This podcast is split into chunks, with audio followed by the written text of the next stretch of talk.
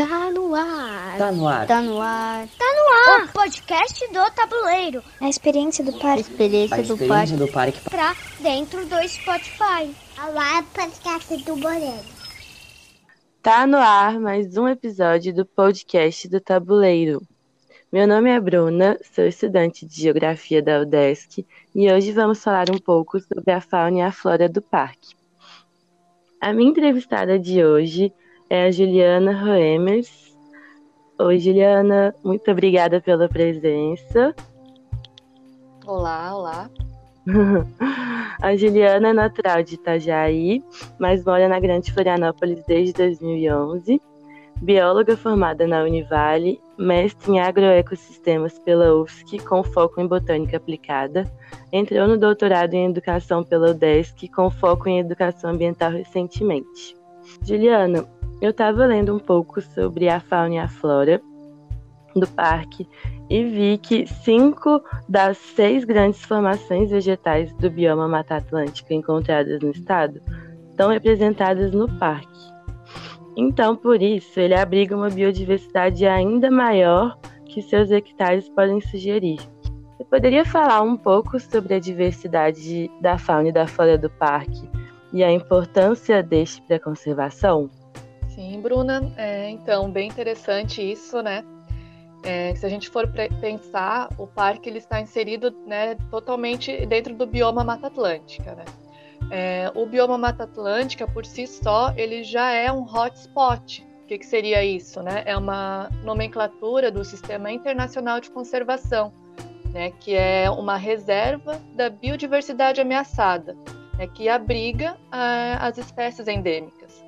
Né? Então, dentro do parque, é, nós temos então as é, cinco né, das seis fisionomias da Mata Atlântica. Né? Isso coloca então o parque não só como uma das unidades mais importantes do estado, mas também para o país. Né? Ele ocupa 1% do, do território do estado. Né?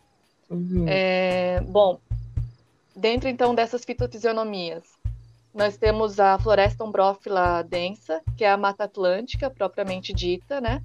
Uhum. Nós temos a floresta ombrófila mista, que é a floresta de araucária.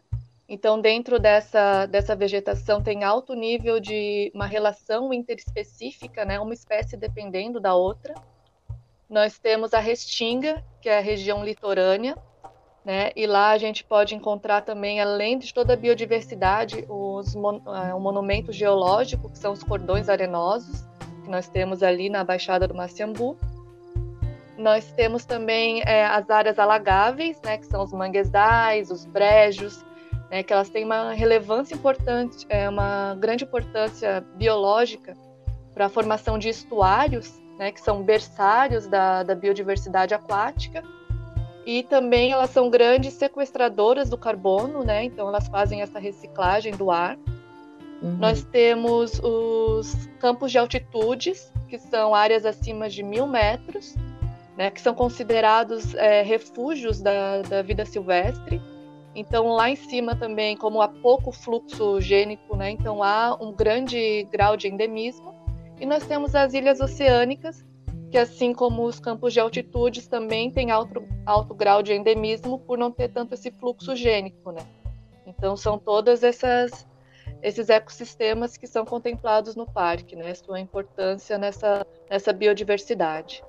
E acho que a gente pode até fazer um link com as queimadas, né, que acontecem no parque, que são muito preocupantes, né? Porque também distrai a biodiversidade do parque e toda essa vegetação importante, né? Sim, sim, com certeza, né? Com certeza, as queimadas é algo muito preocupante, né? Então, isso a gente já, já começa a entrar um pouco na questão da, das ameaças, né? Que a, a população humana, essa pressão, né?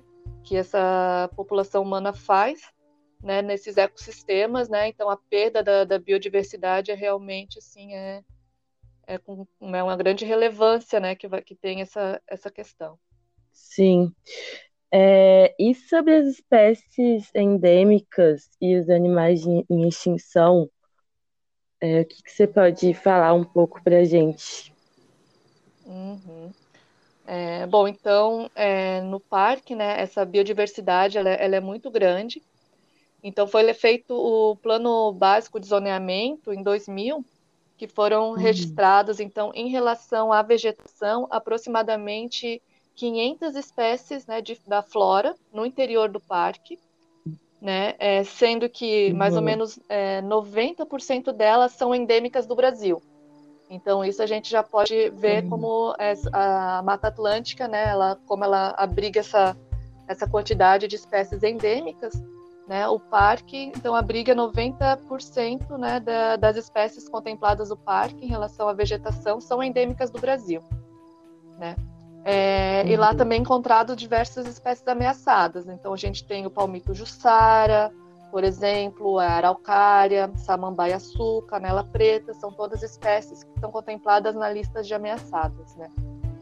É, em relação à fauna, nós também, o parque contempla todos os, os grandes grupos da fauna, né? Os mais estudados, então, seriam a mastofauna, que são os mamíferos. Então, nesse uhum. plano básico de zoneamento, foi levantado aproximadamente 80 espécies de mamíferos dentro do parque, sendo que 15 deles é, estão na lista de ameaçados. Né? Então, aqui a gente uhum. até pode fazer uma reflexão que, por exemplo, quando a gente fala para alguém conhece um, um leão, um tigre, todo mundo já tem a representação dessa figura na cabeça, né? Agora, se eu pergunto para vocês, é, você conhece a cuíca? Conhece o preá? Às vezes a pessoa fica na dúvida, né? Não sabe nem é. como fazer essa representação. Cuíca não é só um instrumento musical, né? Mas ele também é uma, um grupo de mamíferos. Inclusive a cuíca d'água, ela que existe no parque, ela está na lista de ameaçadas, né? E o preá, é, que é o também nós temos o preá da Ilhas Moleques do Sul, também é contemplado no parque, está na lista de ameaçados. E além disso, é um dos mamíferos mais raros do planeta. Então, a gente também tem que pensar um pouco sobre essa, esse conhecimento que a população tem, né, da, da própria biodiversidade do território. Porque muitas vezes a gente conhece tantos animais fora do Brasil e não conhece o que existe no nosso território.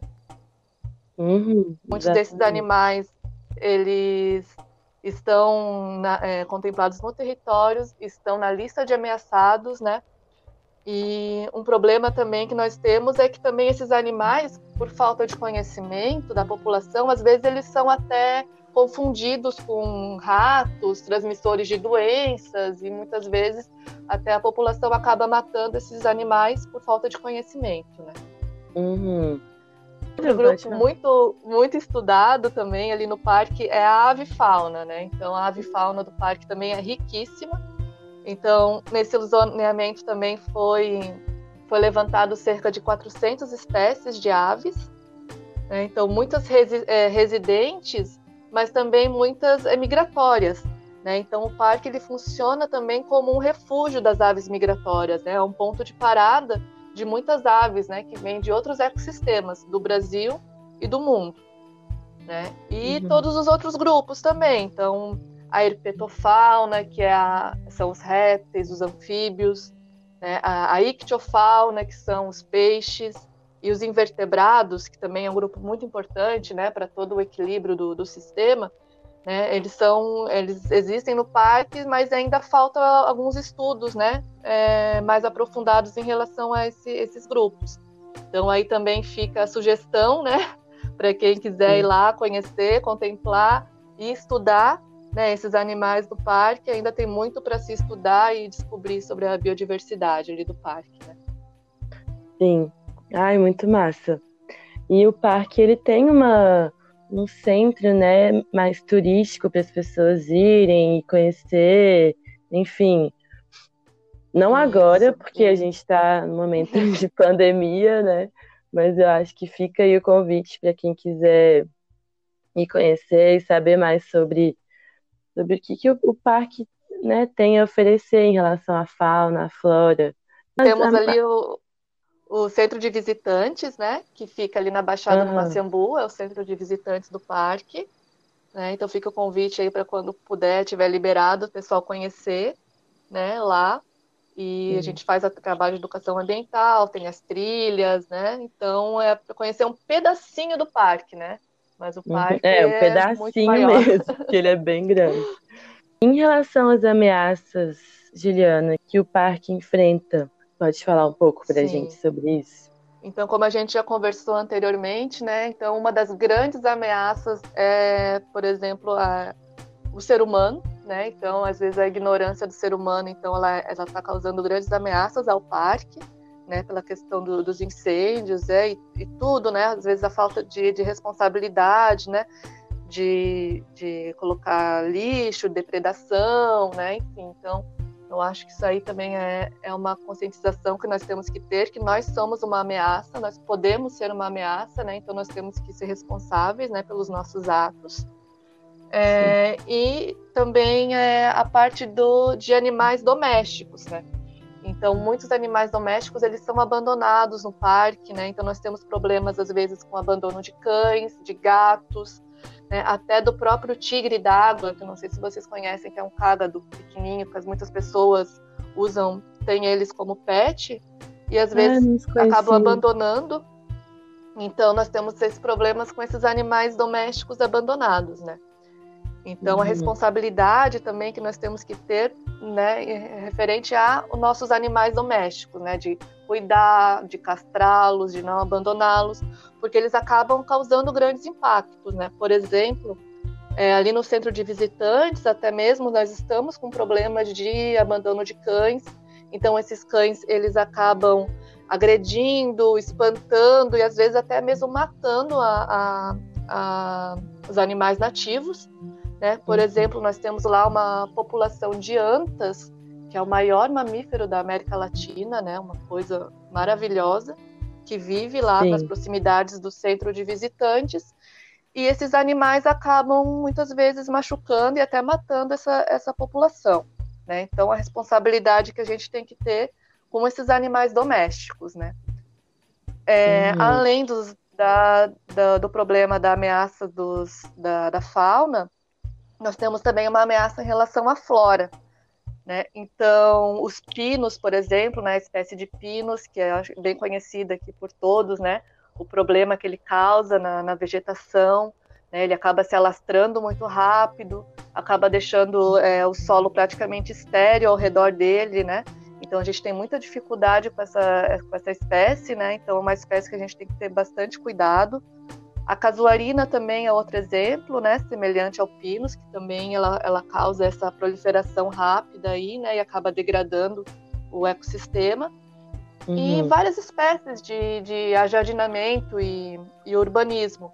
Né? Então a gente também aqui faz uma reflexão sobre as espécies que nós temos no nosso jardim, né? quais são as espécies que a gente quer ter no nosso jardim. Né? A, a vegetação nativa, a Mata Atlântica, ela é tão rica, exuberante, né? É, tão florida. Muitas delas também têm um potencial nutricional, um potencial medicinal, né, que a gente pode estar tá colocando no nosso, nosso jardim, na nossa casa, né? E refletir um pouco quais são as espécies que a gente quer ter dentro da nossa casa. Porque, às vezes, para ter um jardim bonito ou para ter uma urbanização, né, às vezes a gente não pensa o impacto que isso vai causar né, é, mais à frente, né, trazendo espécies de fora que podem causar né, impactos, ser invasoras, enfim, né?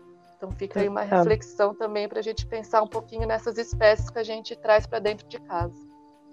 Sim, nossa, total. E tem algum animal em específico que você acha que está sofrendo mais é, essa ameaça ou que está mais propício a, a, entrar em extinção atualmente? É, é aqui na Mata Atlântica, então, né, como ela é é, ela é esse hotspot, né? Tem várias espécies aí ameaçadas, né? A Mata Atlântica em si, ela está ameaçada. Então, vários animais né, têm esse, esse, esse, essa ameaça, né? Uhum. Então, como eu tinha falado ali, esse preá da, da Ilhas Moleques do Sul, por ele viver nessa ilha, né, que é uma ilha pequena lá, oceânica, a população dele é muito restrita, né? Então, nós uhum. temos ali uma população de cerca de 50, 60 indivíduos desse animal. Uhum. Né? Então, é uma população extremamente sensível. Né? Então, cuidado que a gente tem que ter né, é, com essas ilhas né, para não sofrer tanto impacto. Né? Esses grandes mamíferos, que hoje em dia, esses grandes mamíferos, eles são também é, muito suscetíveis? Então, a nossa anta, por exemplo, né? Que é um, uhum. um, maior mamífero, então, quanto maior ele, ele acaba sendo mais suscetível ali, né? Porque ele depende de toda uma, uma ecologia, né? Para estar tá, tá habitando esse espaço, né? E, Sim. enfim, né? Eu acho que todos esses animais, eles merecem o respeito e o cuidado da gente, né? Ai, total. E acho que a anta é um animal que, assim, muitas pessoas não têm noção, né, do quanto que ele é importante, né? É, ele contribui muito, né, para o ecossistema também, para a questão do reflorestamento, né? Então ele é até chamado de, de jardineiro aí da Mata Atlântica, porque hum. tudo que ele consome, né, ele vai, ele é um animal herbívoro, então tudo que ele consome, ele depois ele, ele devolve para a terra em forma de sementes e adubo junto, então já começa a florestar, reflorestar aí o, uh, o ecossistema. Né? Uhum. Ai, muito legal. Juliana, então acho que é isso. Muito obrigada pela sua presença. Muito obrigada pelas informações e por tudo. Obrigado você, Bruna, pela oportunidade aí de estar divulgando um pouco, de mostrar um pouco dessa, dessa biodiversidade do parque. Obrigada pela oportunidade mesmo. Ai, de nada. E continuem acompanhando nossos episódios do podcast do Tabuleiro. E obrigada a todos também pela presença.